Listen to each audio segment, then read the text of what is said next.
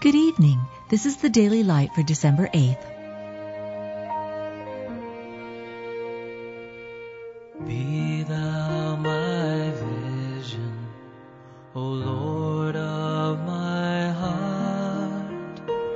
Not be all else to me, save that thou art. The dust shall return to the earth as it was. It is sown in corruption, it is sown in dishonor, it is sown in weakness, it is sown a natural body. The first man is of the earth, earthy.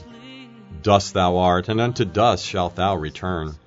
One dieth in his full strength, being wholly at ease and quiet, and another dieth in the bitterness of his soul, and never eateth with pleasure. They shall lie down alike in the dust, and the worms shall cover them. My flesh shall rest in hope.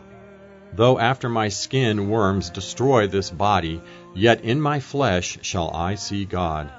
The Lord Jesus Christ shall change our vile body, that it may be fashioned like unto his glorious body, according to the working whereby he is able even to subdue all things unto himself. Lord, make me to know mine end, and the measure of my days, what it is that I may know how frail I am. So teach us to number our days that we may apply our hearts unto wisdom. You've just been listening to the Daily Light, a daily morning and evening devotional of Scripture compiled by Samuel Bagster and published in 1825. High King